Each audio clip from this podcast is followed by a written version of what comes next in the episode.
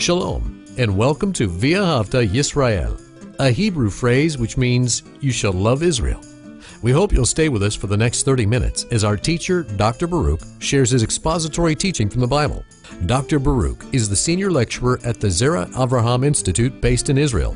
Although all courses are taught in Hebrew at the Institute, Dr. Baruch is pleased to share this weekly address in English. To find out more about our work in Israel, please visit us on the web at loveisrael.org. That's one word, loveisrael.org. Now, here's Baruch with today's lesson. God wants you to believe the truth so that you might walk in love. And what is he referring to here? It is only when we believe godly doctrine, that is, the revelation that God gives to us in his word. Only then, through that doctrine, that truth, are we going to be able to demonstrate the love of God to others. In other words, that we'll be able to behave in a proper way. What we believe is extremely important. And that is one of the reasons that the enemy, and I'm speaking about the Antichrist, that he is against truth. He attacks God given doctrine. He does not want you to believe the truth of God's revelation. Well, take out your Bible and look with me to John's second epistle. A rather short letter, just 13 verses. And we're going to see that one of the things that is attacked by the enemy is the divinity of Yeshua. That he truly is God among us, God incarnate. And I have said over and over that if one denies that, then he is not a child of God. He is not a disciple of Yeshua. He does not know the truth, and he will not be walking in love, but he will be an instrument of deceit, like the one that he belongs to, and that is the Antichrist. Now, many times people say concerning me that I see the end times in almost every chapter of the Bible. And I do here because the Antichrist is mentioned. And obviously, and I don't think there's any debate about this, when we speak about the work of the Antichrist, primarily, now although the spirit of the Antichrist is at work and has been for, for 2,000 years or more, and even though there's a scripture that says that the Antichrist is at work now in the person, for the most part, we want to accurately point out that it's going to be in the last days when he's going to be revealed. He is going to rise up as the leader of a world empire. And that world empire is going to be blasphemous in nature. It is going to be about deceit, and falsehood. It is going to attack the truth, and the primary truth that it's going to attack is the identity of Yeshua. Why? Because the enemy knows if you don't believe the truth concerning Yeshua, then you're not going to be saved and you're not going to be used by God for a glorious purpose, meaning you're not going to submit to his will. Well, take out your Bible and look with me to John's second epistle. It begins here in verse 1 the elder. Now, this is the author, and most scholars believe that the elder is indeed John himself. So, in verse 1, the elder to the elected, and this next word is very important. It's the word kurios, but it's in the feminine, not the masculine. And therefore, when it's in the masculine, kurios, it speaks about the Lord, meaning the Lord God, or our Lord Yeshua HaMashiach, Jesus Christ, or it can be used as a term of great respect for sir, or for one who is a ruler, a master over someone else but here it's in the feminine form. And a word in English that is used to show respect towards a woman is the title lady. Now, what I want us to see here is that this elder, John, is writing to this, this lady, this elected lady, meaning that she has been chosen by God. And there's great debate among the commentators. Who is this lady? Are we speaking about truly a female, a woman that was alive back then that had a family? Or are we speaking about the body of believers, the congregation of the redeemed, the concept of the church? Now, some would say, well, the church is not a building. I would agree with them. It is people. Therefore, when it says, her children, as we'll see in a moment, this is the real body of believers, and that's true. I would suggest to you, when he speaks about this elected lady, he's speaking about the body of believers, that institution known frequently in English with the word church, the ecclesia, those who have been called out. But it's speaking more towards the institution and then later on, it speaks about those who are part of that local assembly. So we read here the elder to the elected lady and to her children, whom I love in truth. Now, it points out that if we're going to truly love, having that sacrificial love, that word here speaks to that the term that many of you know, the agape love, it speaks about a sacrificial love, a love that involves giving. We, we being willing to suffer for, for the betterment of someone else, being a godly influence, having a proper impact upon another. So John says, too, I would say this, this institution known as the body of believers, those who have been called out of this world. And we're speaking about the institution, this elected lady, and the ones who belong to this institution, to the children, her children, whom I love in truth. And not only I alone, but also all the ones who have recognized, who have known the truth. And this word for having known the truth is in the perfect tense, meaning that we've come to know the truth in the past, we are still committed to that truth, and we will continue into the future to be committed to the truth of God, to recognize it, acknowledge it, and implement it in our life. This is how we demonstrate love. We walk in truth. This is what John is emphasizing. And we're going to see in the first uh, four verses of this epistle that the word truth is going to appear no less than five times. So, for John, the truth of God, his revelation, is very important. And if we're not walking, meaning if we're not behaving according to the truth of God, we're not going to be walking in love. We're not going to be demonstrating, and hear this carefully, we won't be demonstrating the character of God as was expressed by the behavior, the deeds of Messiah. Look now to, to verse 2. It says, on account of the truth remaining. Now, it's speaking about the truth which remains, remains in us and with us. It shall be forever, meaning into the age, and it's probably referring to into the kingdom age, meaning it is going to continue. It's relevant now. We are called to walk in the truth, acknowledge it, have that proper doctrine and it's going to continue. We know it.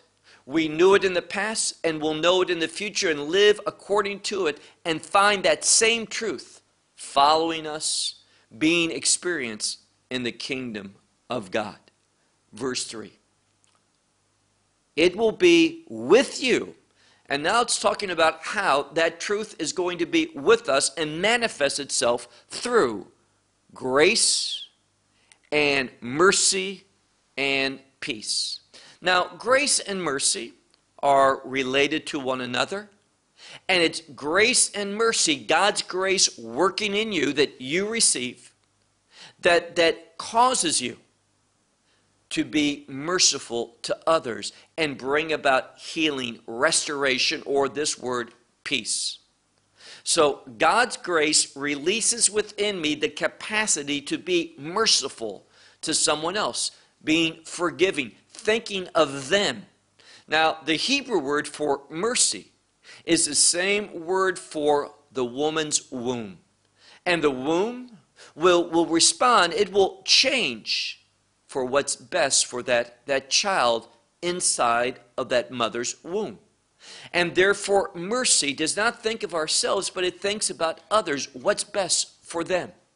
So God is speaking to us and saying, This truth is going to continue.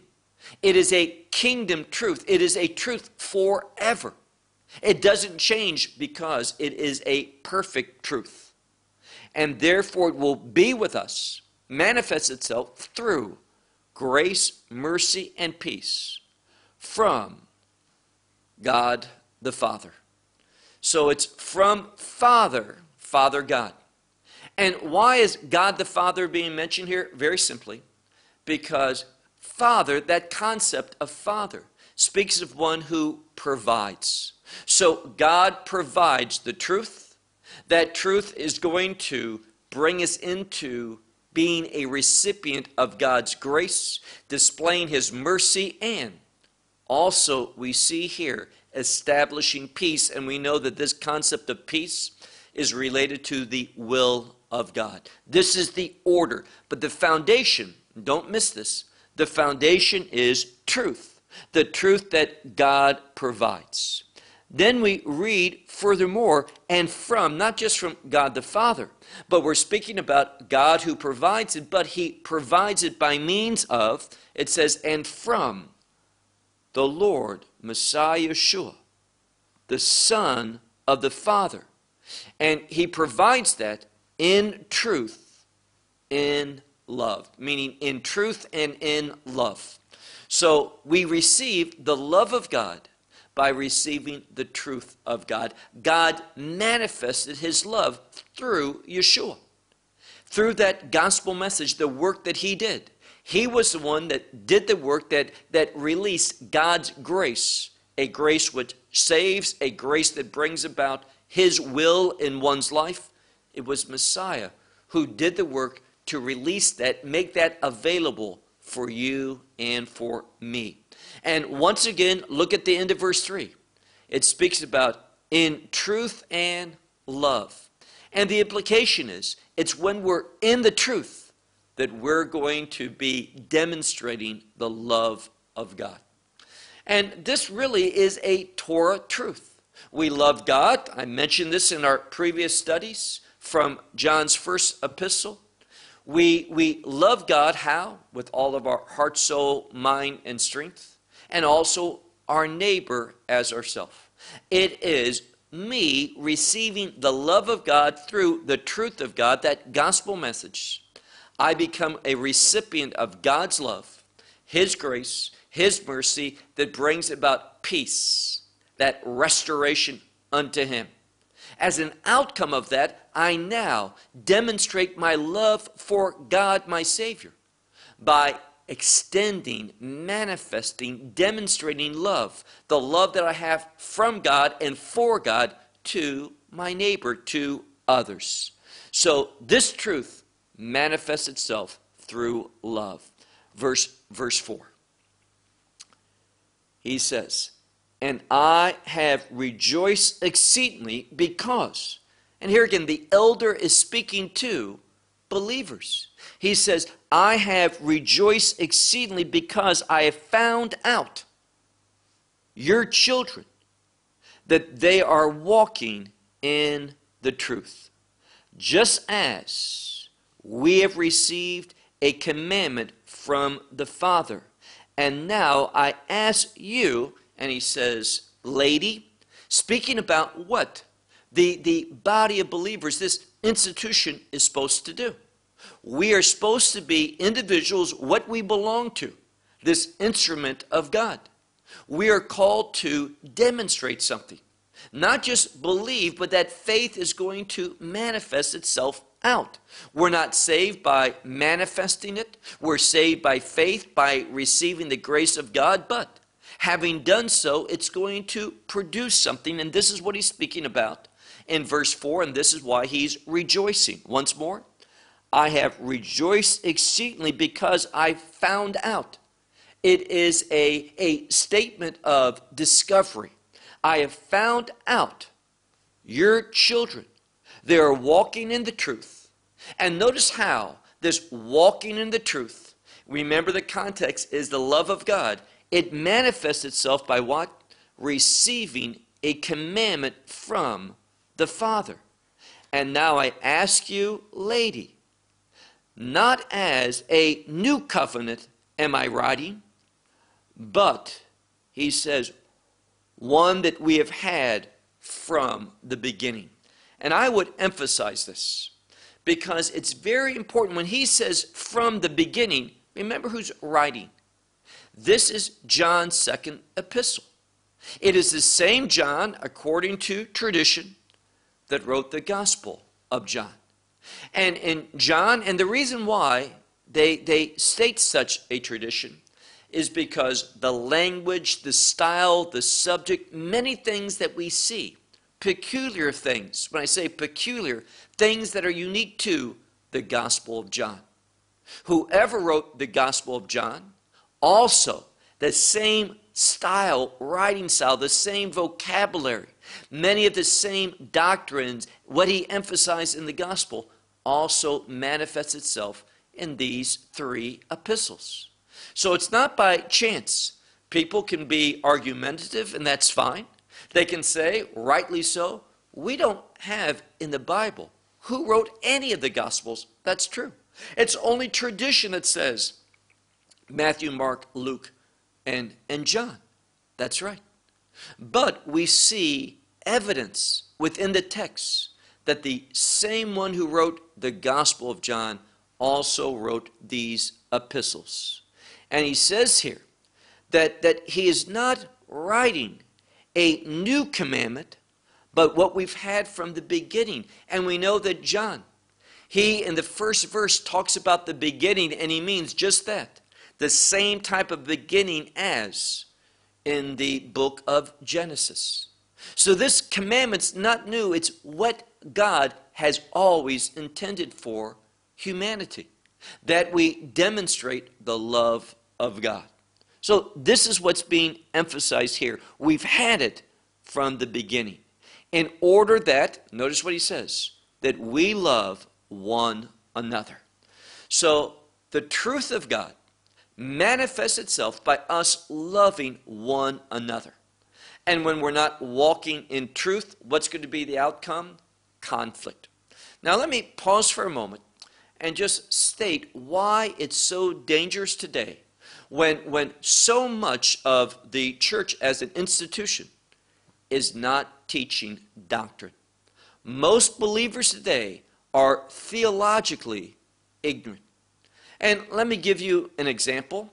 I can remember that we were in Western Europe and I was teaching, and I mentioned in the teaching Yom Kippur, but I mentioned it in the English language. I was speaking to a group of people and I had a translator.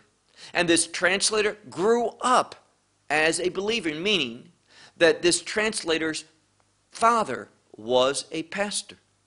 This one was someone who had been around the faith, the Bible, what Christianity taught all of, of his life.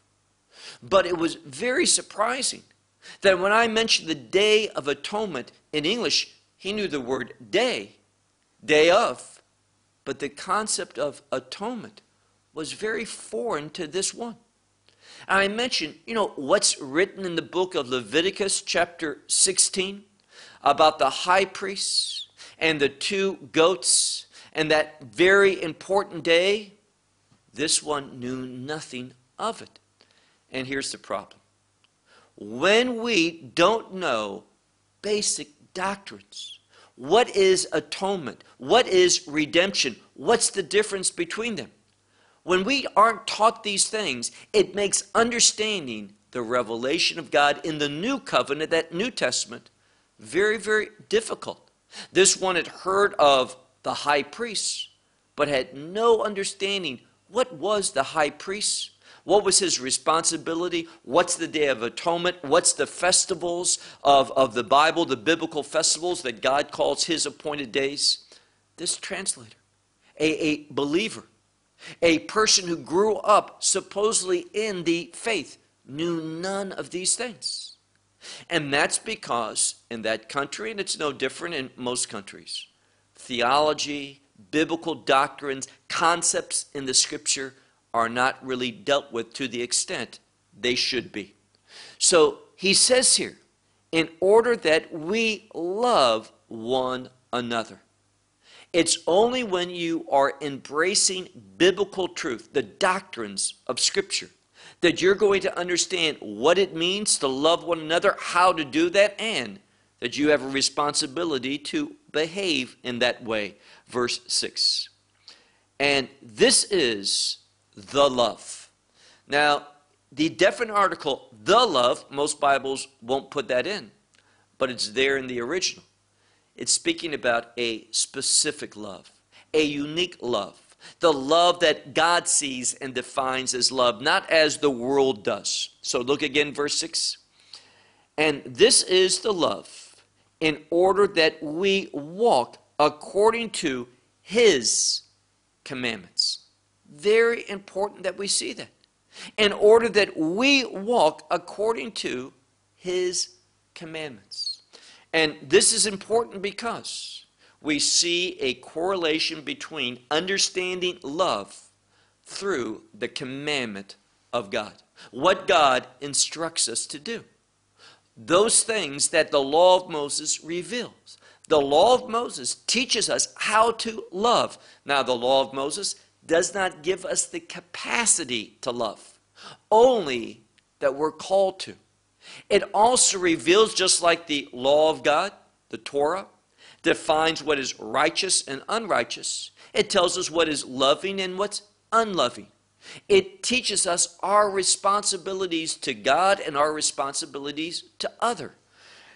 Does not give us the power, only salvation and the entering of the Holy Spirit in a believer's life, that anointing, that's what gives us the power to love.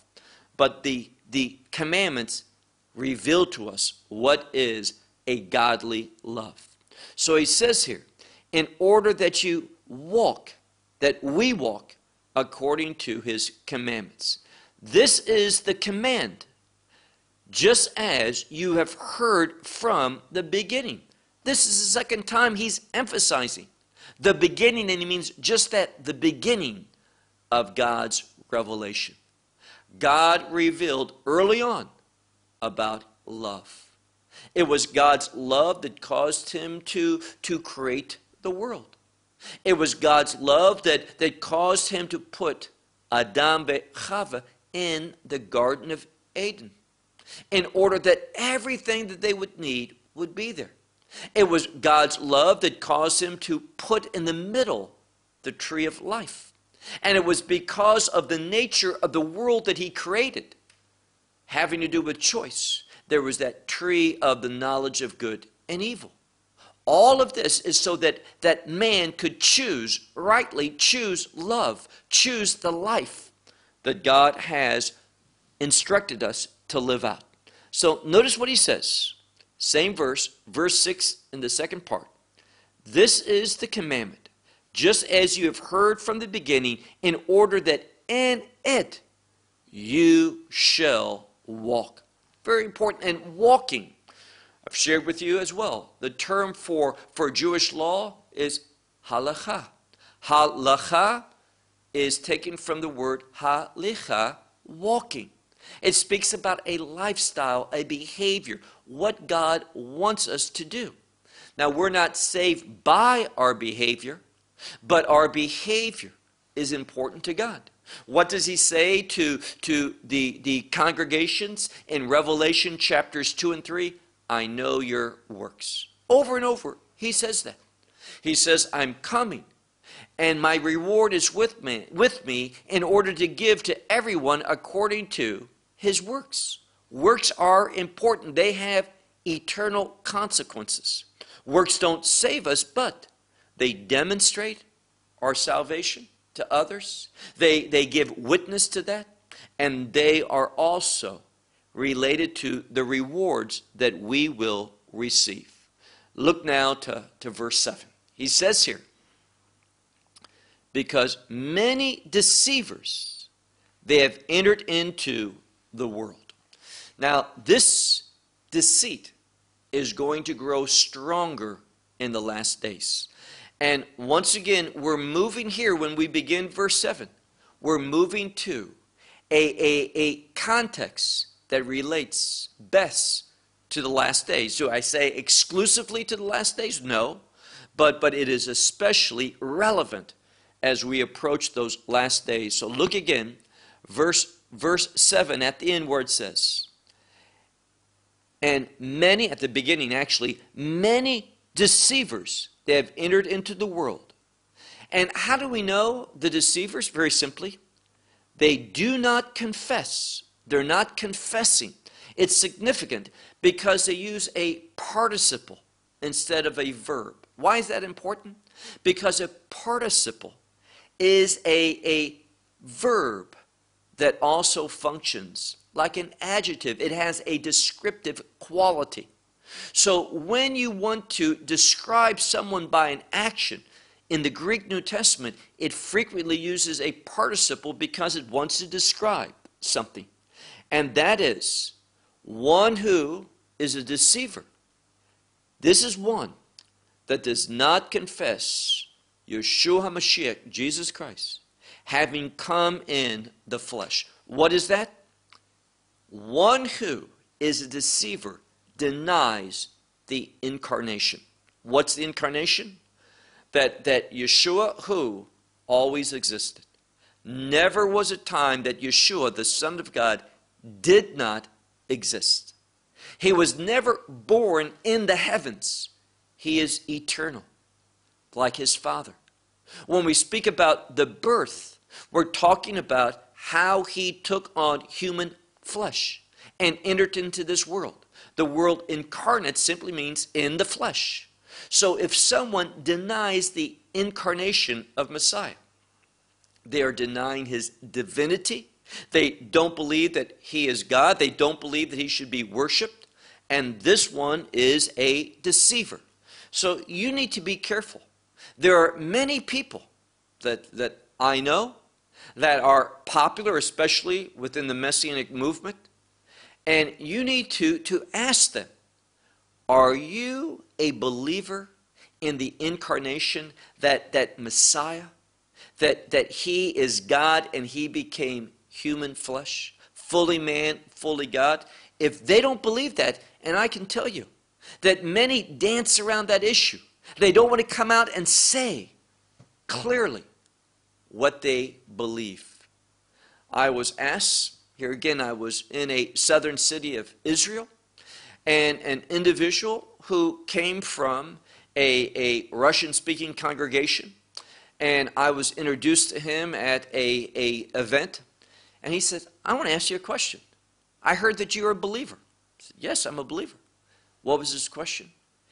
Is Yeshua, is he divine? Is it appropriate to worship him? How did I answer that? I said one word yes. Yes, I believe that. Didn't have to dance around it, didn't have to say a whole bunch of things, just simply yes.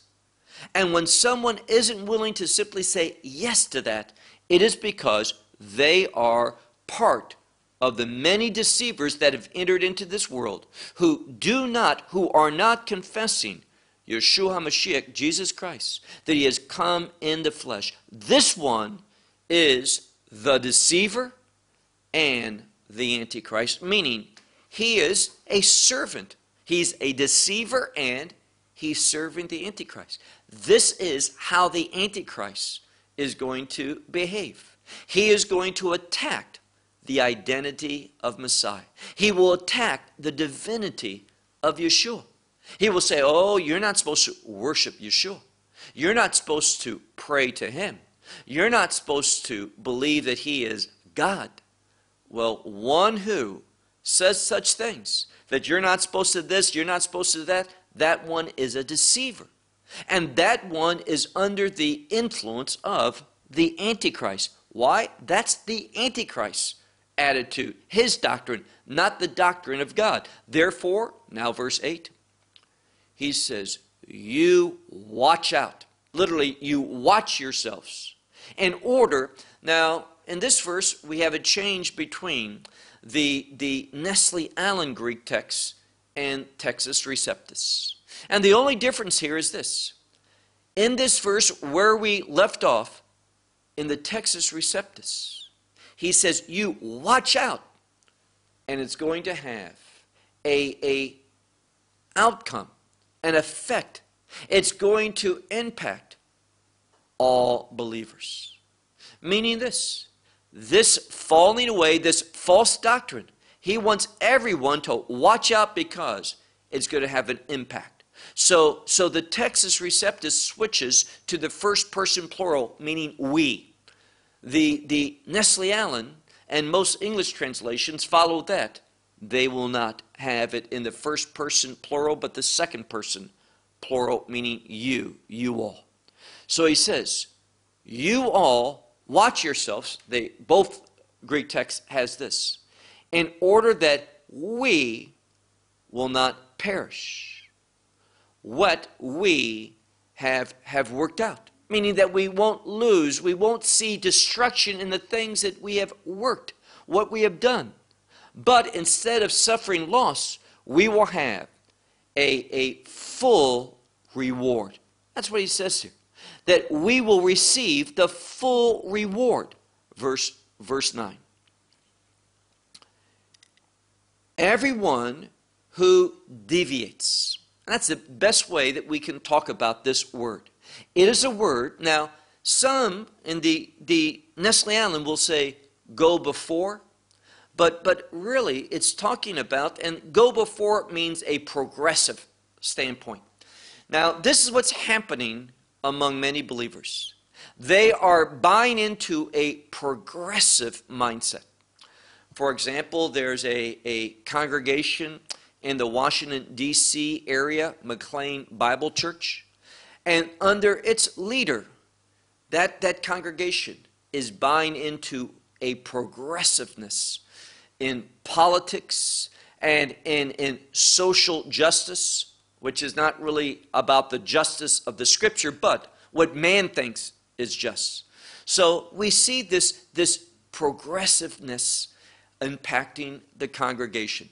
Now, the Nestle Aland uses that term for progressing. Here in the Textus Receptus, it uses a different word for deviating. It means to embark but from. So it's a deviation, to go forward but from that, to move away. So it's a deviation. And he says here, look carefully at verse 9. Everyone who deviates and does not remain in, and notice what it says, the teaching of Messiah. Now, that word for teaching is a Greek word. Many other Bibles translates it with the word doctrine, the doctrine of Messiah. What Messiah taught, what the Word of God reveals about him. There's an emphasis in this second epistle about believing the right teaching concerning Messiah, what he revealed about himself. And one of the places that Messiah spoke greatly about his identity, guess where it is? The Gospel of John. So it shouldn't surprise us here that he says, everyone who is deviating and does not remain in the teaching, the doctrine of Messiah. Such a one does not have God. The one remaining in the teaching of, of Messiah, this one, meaning the one who's remaining in the doctrine of Messiah, this one also the Father and the Son has. So both the Father and Son, this one has. So if you don't, and this is a, a big, big takeaway from this verse. If you don't remain in the doctrine of Messiah, what the Bible says about him, who he is, you don't have a relationship with him, but realize you don't have a relationship with God the Father. You don't know God. You don't have a covenant with him. A covenant that is a kingdom covenant that's going to lead to, to the blessings of God and eternity with him in that kingdom. So this is huge. This has massive implications to it. And that's why more and more we see the, the doctrine of Messiah being challenged. You say, how so? Well, let me give you an example. More and more theological seminaries do not believe that Yeshua is unique, meaning that he's the only Son of God. They will, will embrace a, a religious pluralism, which the Antichrist is going to be part of initially. They will say, well, Muhammad was the Son of God, Buddhist was the Son of God. They will not see that Yeshua is unique and he's the only Savior.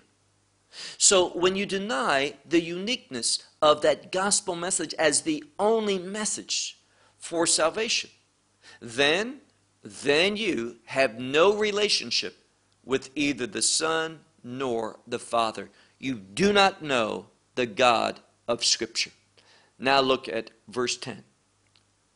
If someone comes to you, and this doctrine, this teaching, he does not bring. So now there's someone, and he comes to you, maybe in a service, in a meeting, in a home group, whatever it is, says, and if one should come to you, and this doctrine he does not bring, do not receive him in the house. Don't let him come in. Don't let him be part of it. Now, this shows us something. There is a place for teaching and there's a place for evangelism. And I have seen many times when I've begun to teach, and someone says, Well, I've invited this individual. He, he's not probably a believer. I'm not sure about him. And what happens? He begins to disrupt. He begins to put forth false things, and he is very hostile and antagonistic to the truth. Why? Because he belongs to the Antichrist. Now, he won't say that, he won't confess that, he won't acknowledge it, but eyes of discernment will recognize this because he does not remain in the doctrines of Messiah. So he says, Do not receive him into the house.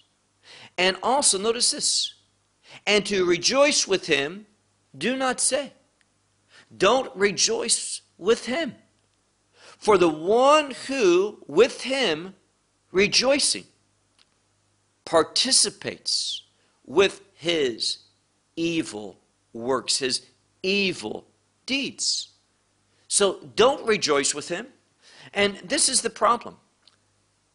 A non believer cannot worship God. There are some commentators that see this rejoicing as a, an idiom for worship.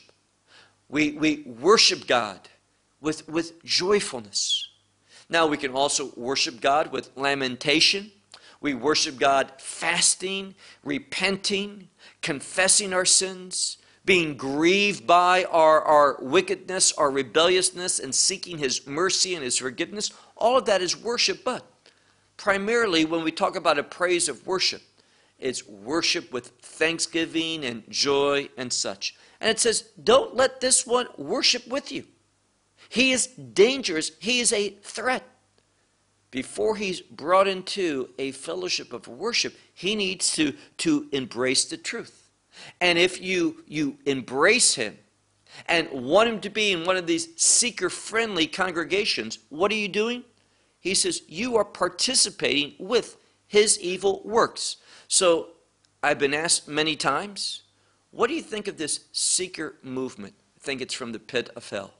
I think that they watered down things so much, for example, and let's just be honest. For example, one who, who probably is the chief right now of such a movement is, is Andy Stanley. And I hear him say all the time, And I, and he mentions one time that, uh, you know, people who disagree with me probably have just heard sound bites. They probably never heard a full message or two. Well, let me tell you, I've heard probably over 150 messages by Andy Stanley. So I am in a position, I've heard numerous series from him. He is dangerous. Why? He says such things as this, and he knows this is true. You can listen to not too many messages. He says it all the time. He'll say, now, if you're not a Jesus follower, that's okay. No, it's not. Because that person who's not following Yeshua is heading to hell. He's an enemy of God. He is one that is going to be condemned eternally. It's not okay that he's not a follower of Yeshua. It is disastrous. He's an enemy of God in that state. So no one would say who the Holy Spirit is leading. No one would say, you know, you don't you don't believe that? That's okay. That's well. That's okay. That's not a problem. It is a humongous problem. It's an eternal problem. That's why when it says here, for the one who says to him, rejoice, meaning worship, this one participates in his evil deeds. Verse 12. Now, let me just say, this is serious. The worship of God, walking in truth, is important. And the truth is the whole Bible. Don't unhitch part of the Bible from another. That is a dangerous deceiver who is being led by the Antichrist and not the true Messiah. Now, people say that's harsh words. It is harsh words. It needs to be. It is dangerous. His doctrine is not pleasing to God, nor is it based upon truth. Therefore, we read in verse 12 and 13, the last two verses, as he begins to wrap up this rather short epistle, he says, Many things having to write to you, but I do not want through paper and ink. So he says, I have many things I want to communicate to you, but I don't want to do so writing with, with paper and ink. But I hope to come to you and mouth to mouth to speak. Now, we oftentimes in English say face to face. In Greek, the idiom was mouth to mouth, which makes really more, more sense. Mouth to mouth to speak. In order that our joy should be fulfilled. Very important. Our joy should be fulfilled. What's he saying here? It's as you know more of the doctrines of the Scripture that you're going to become more joyful. That you're going to have, and remember, joy produces strength. The joy of the Lord is my strength. Uses a different word for joy in Hebrew, chedva, but it speaks about a joy. A joy that empowers us. And that's why he says, in order that our joy should be fulfilled. And that joy is in the process of being fulfilled, now being fulfilled, and will continue. It speaks about an ongoing work through joy. And now, our last verse, verse 13, where it says, Greet you, the children of your sister, elected sister, meaning this, this institution, the ones who are children of the body of Messiah, the, the local assembly, the, the church at large, we could say, believers, the children of your, your sister, elected sister, greet you. And then the last word, Amen. And let me just simply point out here that, that it speaks here of a greeting. And this concept of greeting is truly desiring good things, godly things, righteous things for, for others. And that's what these ones who are children of the real body of believer, the congregation of the Lord, wants for others. So let me conclude with this. Do you want to be a righteous, godly influence on others? It's only when you embrace the doctrines of the Bible, the truth of the Holy Scriptures. And when we sit back and think, well, we'll decide what's important, what we can ignore, what we can, can cannot deal with, and what we, we will, and we'll put it in a way that, that, that's pleasing to the world. That is not, not what a, a man is called to do who is called to teach the scriptures. We need to be people who are, are committed fully to the truth of God, all the truth of God. But let me say at the end, it's going to be the truth concerning the divinity, the incarnation of Messiah, his true identity, that is going to come under attack, and we're living in that time already. Well, close with that until next week, and we study the final epistle of John, third epistle of John, in next week's study. Until then, may God bless you as you walk into the truth. Shalom from Israel. Well, we hope you will benefit from today's message and share it with others. Please plan to join us each week at this time and on this channel for our broadcast of loveisrael.org. Again, to find out more about us, please visit our website loveisrael.org. There you will find articles and numerous other lectures by Baruch. These teachings are in video form. You may download them or watch them in streaming video. Until next week, may the Lord bless you in our Messiah Yeshua, that is, Jesus, as you walk with Him. Shalom from Israel.